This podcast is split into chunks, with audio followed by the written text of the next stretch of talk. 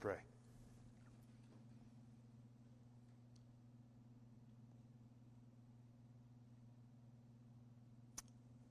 Father, take my life. Use these lips, these tongues, these hands, this body, for it is yours.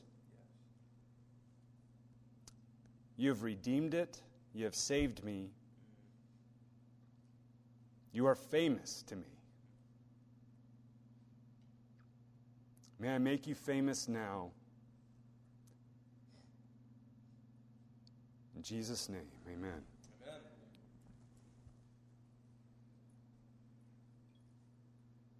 I was sitting in the pastor's office over 10 years ago.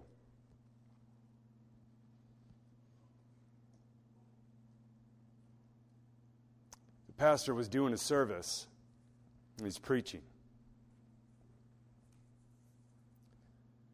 I had sinned. I had written a statement to address the congregation. And I was to wait in his chambers until the time the service was over to come and tell the people what I had done to confess my sin. It was lonely in his office. I sat in his chair, nobody around. I felt lonely during this time. And my sister walks in and gets me when the time came. And I walked down the hallway. And I was crying. Guilt and shame overwhelmed me. I had to face people. I was open, naked, and exposed to people. I felt the weight of my sin. And the last time I stepped into a pulpit, I grabbed the side, I put down my statement, and I, I can hardly read it because the tears were welling up in my eyes and the snot was flowing from my nose, and I didn't care. And I couldn't even look up at the people because of the guilt and shame. And that was the last time I was in a pulpit over 10 years ago. And I told the people, and I confessed to them my sin, that I'd ruined my life. But I trust in Jesus to redeem it somehow. I didn't know how. I'd heard of the gospel, and I didn't know.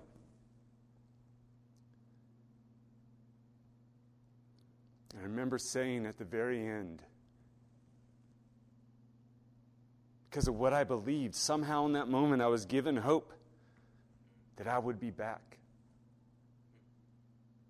That somehow the life that I've just thrown away would somehow be redeemed. It was humiliating.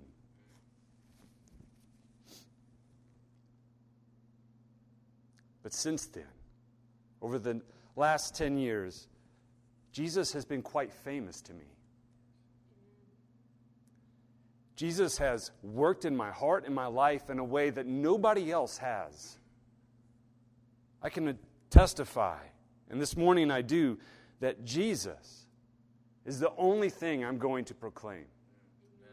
Because of what he's done in my life. He's restored to me and he's brought me out of the places that are dark and difficult he has spoken truth to me when I've been very susceptible to the lies that Satan.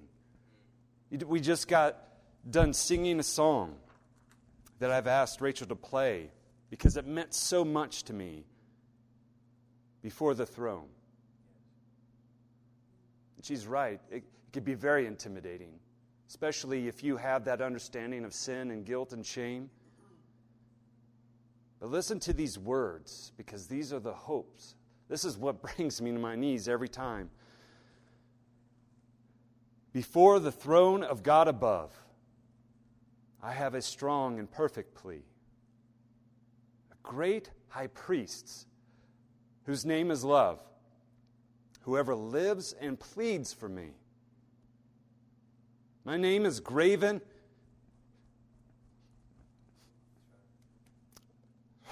on his hands and my name is written on his heart. I know that while in heaven he stands, no tongue could bid me thence depart.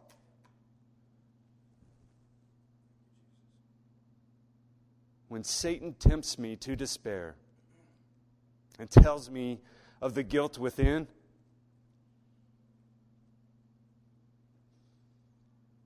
upward I look and I see him there. Who made an end of all my sin because the sinless Savior died, my sinful soul is counted free. For God the just is satisfied to look on him and pardon me.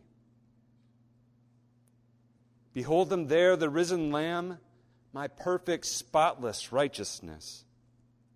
The great unchangeable I am, the King of glory and of grace. One with himself I cannot die. My soul is purchased by his blood. My life is hid with Christ on high, with Christ my Savior and my God, with Christ my Savior and my God. I apologize for being a little emotional.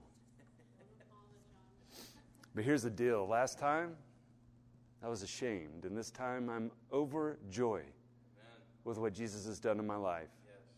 Jesus is famous to me, like I said. And my desire, my ministry, the whole reason why I'm here, the reason why I would align myself with this amazing man, Marshall, the reason why I want to do ministry here at Harvest Point is because I want to make Jesus famous because it seems to me that you sitting here and that man sitting there also wants to make Jesus famous. And this is nothing new. It should be very familiar, but might, it might be fresh to us. For I want to get back into preaching and ministry and making Jesus famous in the way that he made himself famous, as we'll see here in Matthew chapter 4, verses 23 through 25. And he went throughout all Galilee, teaching in their synagogues and proclaiming the gospel of the kingdom, and healing every disease in every affliction among the people. So his fame spread throughout all Syria, and they brought him all the sick, those afflicted with various diseases and pains, those oppressed by demons, those having seizures, and paralytics, and he healed them. And great crowds followed him from Galilee and the Decapolis, and from Jerusalem to Judea, and from beyond the Jordan. Jesus enters in and begins his ministry by declaring something great, and that is this kingdom. There is a people that are hoping for something better. There are people that have ailments. There are people that have difficulties. There are people that have no use of their legs. There are people that are being demonically possessed. There are people that are being enslaved with their sin and they're always hoping for something better. They're always hoping for maybe a better kingdom to come. And here enters in Jesus, and this is how his fame begins to grow, is because he begins to communicate, first and foremost, repent, for the kingdom of God is at hand. He is bringing and ushering in a different kingdom that nobody has ever experienced. And he says, Repent. Stop living this life Stop ruling in your own kingdom and come and join my kingdom. Come into this kingdom. And he begins, and his fame grows, and people begin to gather around him because they're intrigued with what he's saying. And what he's saying is, this is what the kingdom of heaven is like. It is like that treasure you found buried and hidden. And you go and you sell everything you have because it's that amazing. You go and give and, and lay waste to everything you have. You give it all up. You forfeit it all. And you buy. You do whatever it takes and you buy this. That's the kingdom of heaven. The kingdom of heaven is where the meek will inherit, where those who hunger and thirst for that which is right will be satisfied. The kingdom of heaven is like a little mustard seed. Yeah, it seems small. But man, when you plant it, it becomes a huge tree in the midst of the garden that the birds find its shelter and shade. The kingdom of heaven is like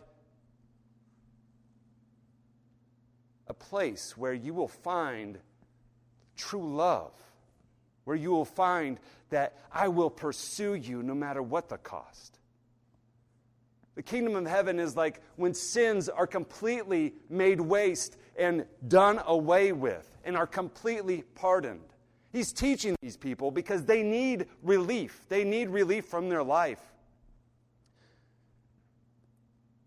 He continues to, to spread this gospel, the good news of the kingdom. And he says, Repent, for the kingdom of God is at hand. It is here, and I am it and repent. Turn. You don't like this life. This life isn't affording you much. Or maybe it is, but it's nothing in compared to what I am offering you in the kingdom.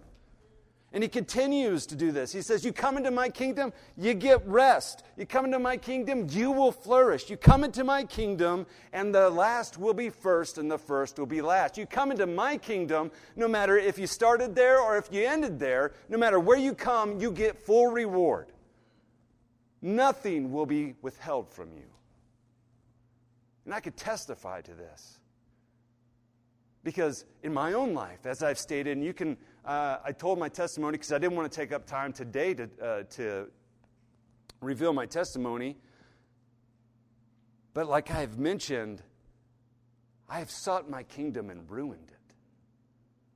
I was once a king of my own life. I had sought power, I've sought my own fame, and it destroyed me. It humiliated me.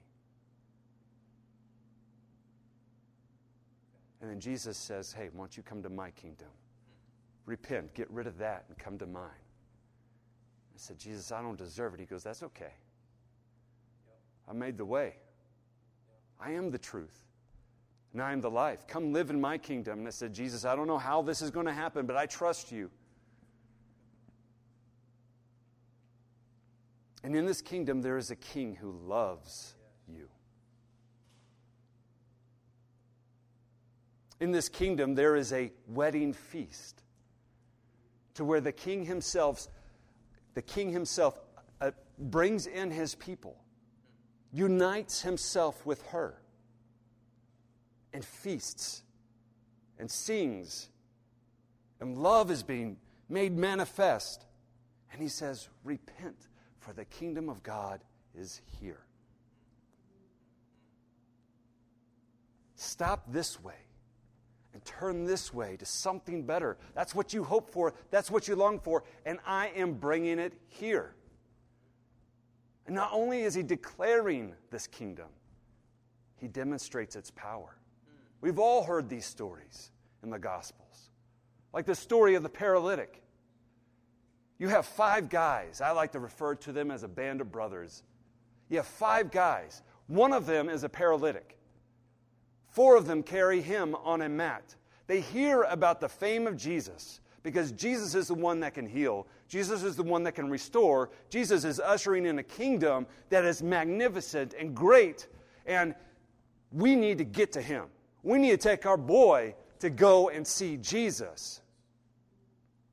And because of Jesus' fame, they couldn't even get into the door. They're walking up to the place. The door is jam packed. There are teachers of the law, and everybody's coming to see Jesus, but they got to get their boy to Jesus because Jesus can do something. So they go up to the side, they go up to the, the rooftop, and they start just peeling it away. And you can imagine in the scene as they're peeling it away. I mean, they're destroying a house, a rooftop of a house, to get their boy to Jesus. That's how much faith, that's what they believe about this king that is bringing in this kingdom, that they start peeling it away. And you can imagine as Jesus is talking, there's just these little things falling down on him, and he's just doing this. And he sees a little eye, a little face pop through to make sure that they're aligned to bringing his boy down, straight down there. Yep, we got him. Boom take away the rooftop, start lowering him down. And there's something about the story that has always intrigued me, as I love to imagine what it would be like. And that is that Jesus looking up, seeing their faith. Because at first I'm thinking, okay, this guy's par- paralyzed, so if he falls to the ground, he really won't like feel anything. but I'm scared of heights, so I mean, just being on a bed, being lowered by a rope or whatnot by my boys, which sometimes don't always do nice things to me. playing you know, pranks and tricks are lowering me down. But that's not the case. The case is, Jesus says, see in their faith. So I can imagine the paralytic, knowing what Jesus can do, is reaching for him, is saying, Yes, bring me lower, whatever it takes. Take me to the King. Take me to Jesus. And then Jesus does something amazing here that demonstrates the kingdom. Seeing their faith, he says, Son, your sins are forgiven. He's paralyzed, buddy. What are you doing? See, Jesus sees things that we don't see. Jesus always gives us what we need more than what we think we need. Jesus is more concerned with the state of your soul and your relationship with God than your ability to walk. And he says, Your sins are forgiven. Oh, people in the crowd had a hard time with this because they only think that God can forgive sins, which is true. But what they don't realize is that Jesus was God in the flesh. And reasoning in their hearts, they thought these things, but Jesus, perceiving what they were reasoning, he goes, Why do you have a problem with that? Which is easier to say? Your sins are forgiven, or to take up your bed and walk? It's actually harder to say because this doesn't have any physical evidence to say your sins are forgiven. How do you know? I get to say that, and you guys would never know. But if I said, take up your pallet and walk, oh, then you would know I'd have power. See, it requires faith here.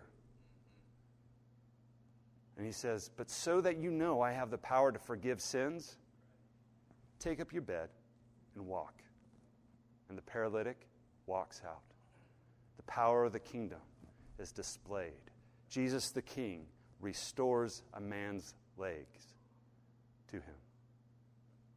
Or maybe you might be more familiar with the hemorrhaging woman, the woman bleeding for 12 years, who suffered at the hands of physicians because nobody can help her. Nobody knew what was wrong with her. Nobody can fix her. She had spent all that she had and suffered at by their hands.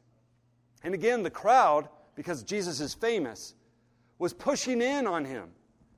And this woman who has a disease that causes her to bleed and has been bleeding and suffering for over 12 years, and again has not found one person that can help her out, that can satisfy and to help heal her of her ailment, of her disease. Her faith draws her to her knees to creep and crawl because she believed, man, if even if I just pricked his garment, the fringe of his garment. If, if I could just touch him, I, if I could just get close enough to where something might grasp in my hand for him that's touching him, that I would be healed. That is great faith. So she crawls around through everybody, through everybody who's pressing in on Jesus, and she touches his garment, and she is immediately dried up. She is immediately healed and feels the disease leave her. And Jesus, feeling his power had left, left him, said, Who touched me? And his disciple goes, Hey, hey, Jesus, I don't know if you're recognizing, but there's people all around you pushing in on you. And you're asking who's touching you? And so the woman comes and confesses before her Lord, and he says, I, she said, I did it. I did it. I'm the one that, that came. I, I'm sorry, but I just had to touch you because I believe that you can change me. I believe that you can restore me. I bet you can rescue me. I bet you can heal me because you are great. You are famous. You are amazing. You are a king and a, preaching a kingdom that I want to be a part of. And he says, Your faith has made you well. Go in peace. Or maybe you're familiar with the stories of the demon possessed. Those who are even too strong that nobody would go around. They're coming out of the graves. I don't hang around a, a, a, a um, graveyard, so I don't really know what's going on there, but they're in the graveyard. They're strong. Nobody even passes by them because they're psycho. They're out of their mind. They're crazy. But can you imagine being that person? Tormented feeling like you're being torn apart all the time. And Jesus, with the command of his voice, says, Leave. Man, they just, they hightail it out of there. They go back to the pit from which they came. He's demonstrating his power, even in his own word, that he can command and it becomes.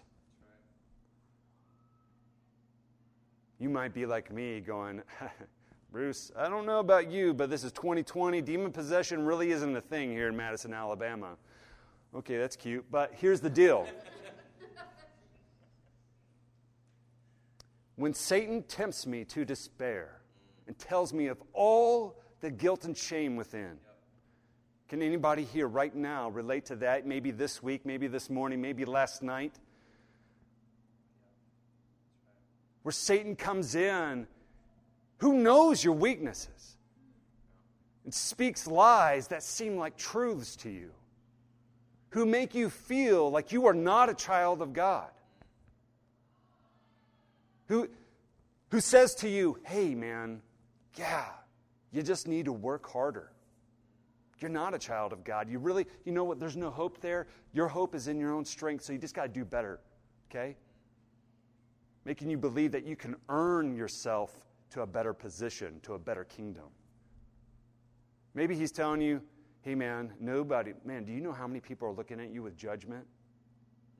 There's no way those people are going to say all kinds of raunchy things about you, man. You should not be in that pulpit.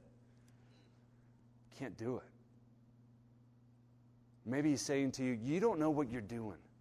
You're making big mistakes. You shouldn't be responsible for leading a people anymore. I mean, you can't even make a good decision. I think you're wishy washy. You're pathetic. You're a loser. Those are the lies of Satan. And the only way to defeat those is by speaking truth. I know me, and I know Pastor Marshall here know what the lies of Satan and how powerful they are. And we've both spoken the truth of Jesus. You are not who you say you are. You are not who Satan says you are. You are who Jesus says you are and he says that if you believe in him, then you are a child of God. Satan wants to disband, Jesus wants to unify. He wants us to gather, he wants us to be together. Don't listen to the lies of Satan no more. Instead, say, Flee, go in the name of Jesus, and he will, because his lies are nothing compared to the truth. For who is the truth? Jesus. Who is the life? Jesus. Who is the way? Jesus. Not only is he demonstrating his power of the kingdom, and not only is he gaining his fame for what he's able to do with people and helping them, restoring them, redeeming them, but he also is commanding and rebuking storms. You remember when the disciples were in the boat and Jesus was asleep? And they're freaking out because the waves are crashing their boat, tossing it to and fro. They are freaking out. I have been on the ocean one time. I threw up for about 30 minutes, and I did not like it. And so I wish Jesus was there to comfort me. But here's the deal they were scared out of their mind. And they woke Jesus up. Hey, we're about to perish. We're going to die. He's like, Oh, you have little faith. And he rebuked the storms, and the storms ceased. And he was Lord. He displayed his kingship, he displayed his lordness over creation. And it ceased like that. Again, with the power of his word. And another time, the disciples get into the boat, they go ahead of him. And then they look back and they see something walking on the waters. Now, sometimes the disciples aren't all there because they're like, oh, this is a ghost. Oh, no, oh, no, it's Jesus. Oh, this is great. And Jesus says, hey, don't, don't fear, it's me. Peter says, if it's you, let me, let me come to you. And Jesus, being king and Lord over everything, says, go ahead and come. And Peter walks on water, proving that when you have faith in Jesus, and He commands it to be so, and you are walking with Him on top of the water. But Peter, we all know what happens to Peter. Good old Peter. I'm like Peter. He takes his eyes off Jesus and begins to sink. And even when that happens, even when we find ourselves taking our eyes off of Jesus and we begin to sink, will we make those bad decisions even this afternoon, this evening, maybe right now, maybe later on this week or next month? Whenever that happens, you know who's going to be there to pull you back up? A lot of us think that, oh, we got to walk on water all the time. We got to do this, this, and that in order to maintain walking on water. There's only one person who constantly walks on water, and that is Jesus. And that's what we need. We don't need to rely on ourselves, we need to rely on Jesus. And when we mess up, He's right there to grab it. I got you. This is the kingdom. I don't lose anybody. I'm King Jesus. I'm Jesus. And He pulls us up. But this isn't even all these things that are going on, him declaring the kingdom, him demonstrating the power of the kingdom. This isn't even the pinnacle of his fame yet. People are gathering together. He's feeding 5,000 people with just a couple things of fish and bread. He multiplies it and he feeds them. He, he always provides for his people. He always gives them what they need, even when they don't realize that they need it. He is King Jesus. He's famous Jesus. Their crowds are gathering, gathering around. They're excited. They're, they're like, yes, we want what he is preaching about. We want what he is teaching about. We want what he is demonstrating. But that's not even the pinnacle of his fame. In a garden one night, he gets done praying. And one of his disciples comes and kisses him to betray him and a mob, a host of men with clubs and swords in their hands. And he says, Who do you come seeking? He says, We come seeking Jesus of Nazareth. And with the command of his voice, he says, I am he. And the men just draw back and they fall down. And the poor little soul, Jesus asks again, Who do you, who do you seek? Whoever the guy was, man, he had more courage than I did or I would have, to say, uh, Jesus of Nazareth? He says, I am he. And Peter, taking a sword, is like, let's do this. He starts slaying off ears because he's a bad aim. Jesus said, hey, puts the ears back on. He says, You come here for me, take me, leave them alone. And Jesus goes. And he goes before Pontius Pilate. And Pilate can't really find anything wrong with him. But the people, you know, the ones that were pushing in on him, saying, Hey, can you give me this? Hey, can you heal me of this? Hey, I, w- I want my life to change. Hey, I want to do this. Hey, hey, can you do this? These were the people that were also now saying, Crucify him. Crucify him. And it was accustomed to give somebody to the crowd. And so Pontius Pilate says, Okay, I could give you Jesus, I can give you Barabbas, a murderer. We all know the story. They chose to have a murderer living on their streets. They chose not the kingdom and the king, they chose a murderer. Maybe you're like me at this point in the story as you flip the page. You're like, man, these people are idiots. They're so dumb. How, I mean, how isn't it not obvious? Isn't it not obvious? Why would you ask for a murderer? And when you have Jesus, free Jesus, come on, yes, you guys were all crowding around him while he was going and doing things that you that you needed. He was making himself famous. You made him famous because of what he could do for your life. And ask for him now. But no, they didn't. They asked for a murderer. And before you get too judgmental, let me just bring it back home, maybe to myself, is I have done worse than choosing a murderer to run around in my garden, in my house. I have daily chosen things instead of Jesus. I have daily made other things famous in my life than Jesus. And I bet some of you also have. So before you get high and mighty, saying, Well, I would have chose Jesus. You would have chosen worse than a murderer. Had it been a sex offender, you would have said, Give me the sex offender than Jesus. Many of you are eating and taking things and dwelling on things other than Jesus. That's the same thing. And Jesus points that back when he was talking about the kingdom because he's like, My kingdom isn't just about your outward appearances and your works, it's about what's really in your heart. You have anger, you have this, you have that, you have lust, you have all these things. You have fundamental hatred for God because you love yourself more than you love God. So when it comes to that choice, you wouldn't even choose Jesus. You would have chosen the murderer like everybody else. You need a new heart. You need to be given a new spirit. You need to be recreated. And the one, remember the one who can speak and it becomes, speaks into your life and you become something more than what you are. You become something that you were intended and created to be but only through faith in Jesus. So they asked for Barabbas. They got a murderer. They gave up Jesus. He was crucified on the cross, raised up, died, buried. And that, that was enough, right? Because now it's theologically like his death paid our penalty for sin. For the wages of sin is death. That's great, right?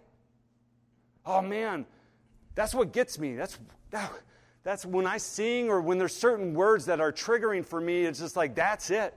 My sin is forgiven. It's done away with. It's made vanquished. But the story doesn't end there. You flip the page. In three days, he rises. He's resurrected. So let me, let me speak about this because this is something recently I've learned because I have often, like I've mentioned before, dwelt in guilt and shame and I'm so thankful for Jesus, a Savior who redeems me and forgives me of my sins and casts it as far as the east is from the west. And when I confess them, He says, I am faithful and just to forgive you of all your sins and cleanse you from all unrighteousness. It just doesn't stop there.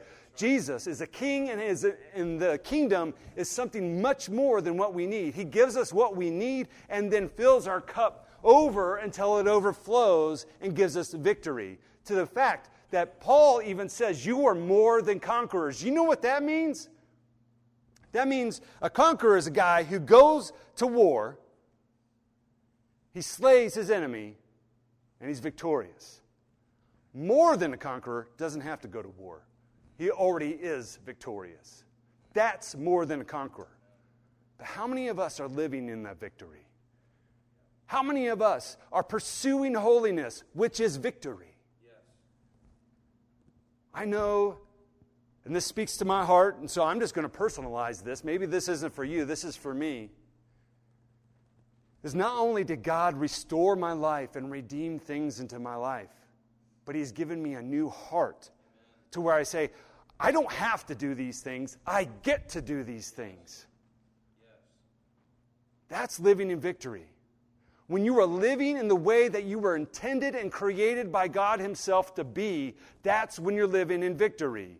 When you no longer want to just hate people because they annoy you, but you want to love them, that's living in victory.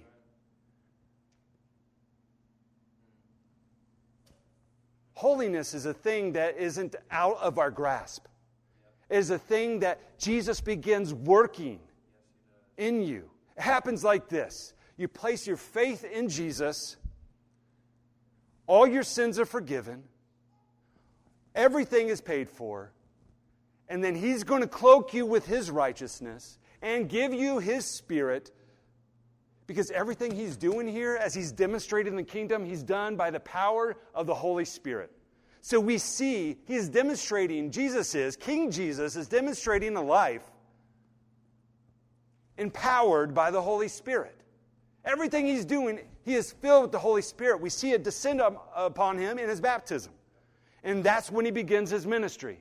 And everything he does is empowered by the Holy Spirit. And that same thing happens to you. He promises you, you believe in me, I give you the Holy Spirit, and now you can live a life. It's going to recreate you, it's going to give you a new heart, it's going to change you and transform you. You're going to start thinking in ways you've never thought before. You are going to be radically different. And it might take 15 years, it might take 20, it might take two, it might take a week. Everybody's different. He's a great king who loves diversity and celebrates it. And so everybody's on a different level. But he wants you to live in that level where you're at, in the Spirit. Pursue holiness. He goes, You're not your own anymore. I bought you. You were once born of perishable seed. Now you are been reborn with imperishable seed, Peter says.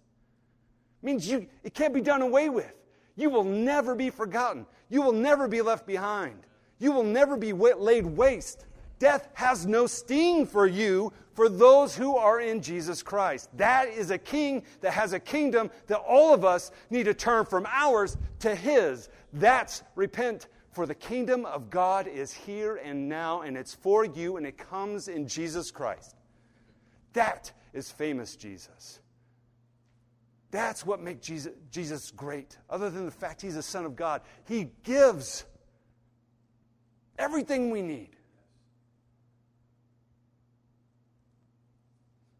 And so the pinnacle of his fame comes at a moment when everybody turned his back, their backs on him. You would think that death would bring nothing good, but it does. See, God does not work in the ways we work. I would have brought salvation through Chick fil A. If you eat five meals of Chick fil A a day, if uh, you watch the Tennessee Vols every Saturday, and that's pretty much how salvation, if I were making in my kingdom, would happen. But that's not what happens. Jesus flips everything up down. He goes, Through death I bring life. You lose your life. Oh, you'll have a better one. So his fame reaches its pinnacle in his death. And we live in his resurrection in victory and holiness. So now let's turn and apply this. How can we make Jesus famous in your life? Reflect on your life and the things that Jesus has done for it. What do you need to repent of? To turn from this kingdom to your kingdom, from your kingdom to his kingdom. Do you really think that Jesus is famous? Then why do you hang on to the things that bring you down, that entangle you, that continue to enslave you? Is Jesus famous in your life? Is your spouse able to come and say, when you're acting naughty, are they able to come to you and say, hey, this isn't what Jesus would have you to act like or say or do? Do you buck up and, like, well, try to justify yourself? I know I do sometimes. Sorry, babe. But if Jesus is made famous, then with the mention of his name, you're like, ah, this is not what Jesus wants for me. Got to turn it around. Spirit, come, fill me Change my heart because, man, I'm angry. I'm a murderer because I'm angry. Is Jesus famous in your life? Do you get on your knees? Do you, do you spend time with him? Because, see, if, if somebody's famous, you want all their attention. You want to go up to them and like you want to shake their hand, you want their autograph, you want to spend some time, you want to get to know them, you want them to get to know you. You want to be with them because they're famous. Are, is Jesus famous in your life?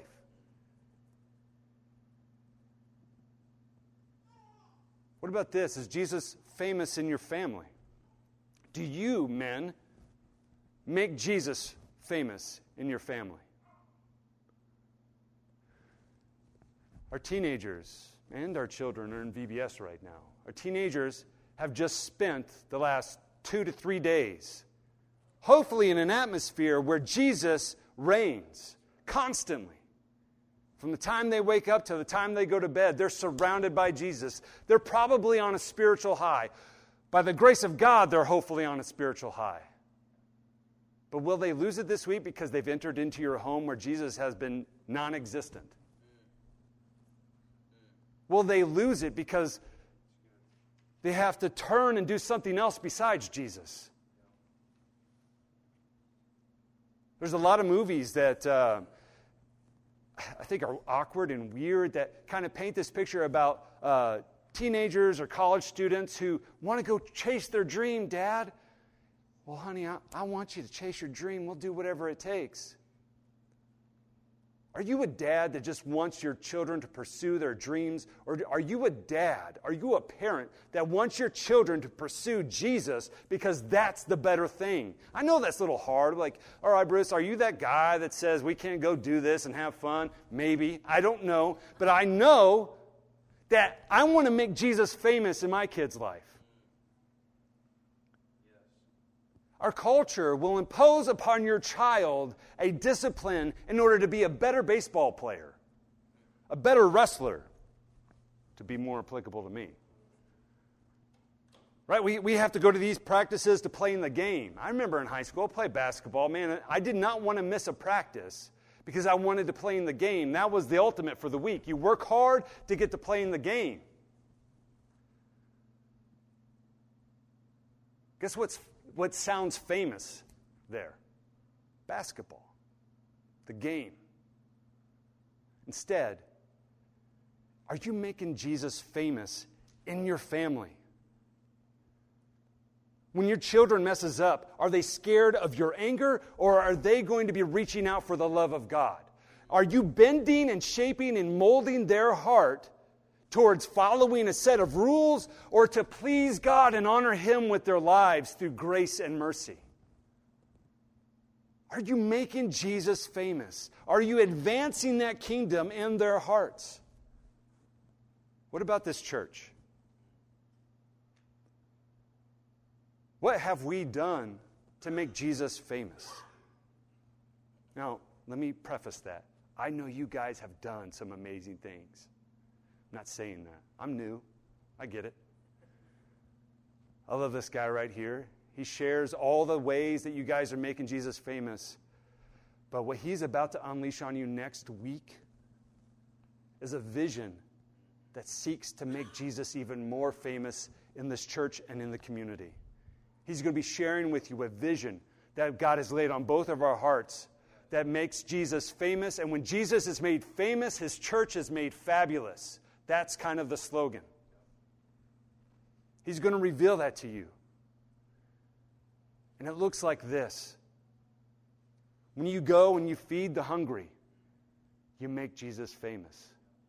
When you go and love the fatherless, you make Jesus famous. When you go and love, people see Jesus. And that's the church that hopefully we get to be and are going to strive to be, and we're going to start journeying, journeying towards that. Making Jesus famous. Because Jesus says, anytime you love, acts of love, they see the face of God. What you have done to the least of these, you've done to me.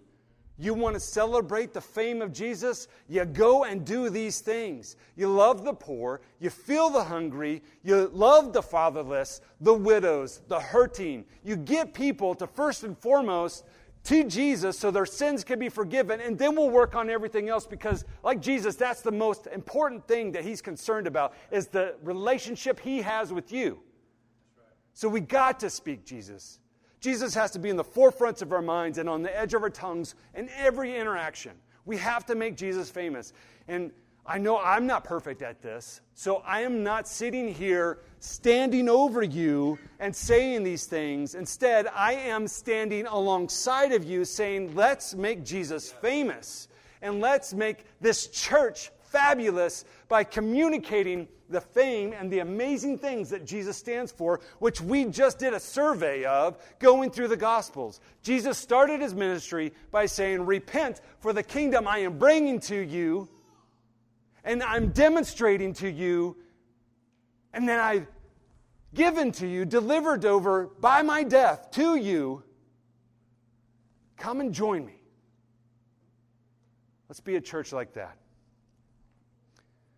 Because if we're not making Jesus famous, then something else is being made famous. When we're listening to the lies of Satan, Satan is famous. When we're listening to ourselves or we're living for ourselves, ourselves become famous.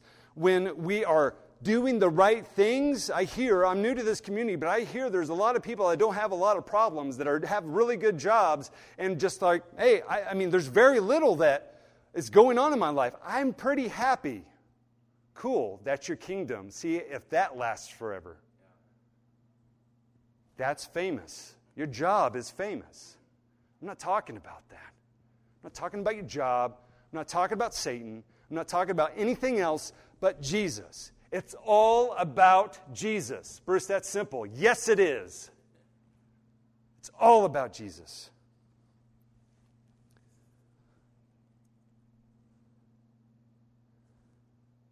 Maybe you're saying, Bruce, I've been making Jesus famous.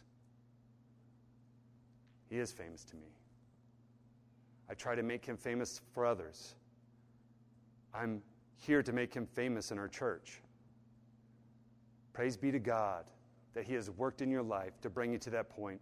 Because as Marshall will come next week and share with you the things and the visions, then hopefully you'll be one of the first ones to say, Yep, let's do it. Sign me up. I'm making Jesus famous. I'm making His kingdom famous. I'm going to make Him famous in the lives of our community, in the lives of our, my children, in our church, in myself. Jesus is going to be famous.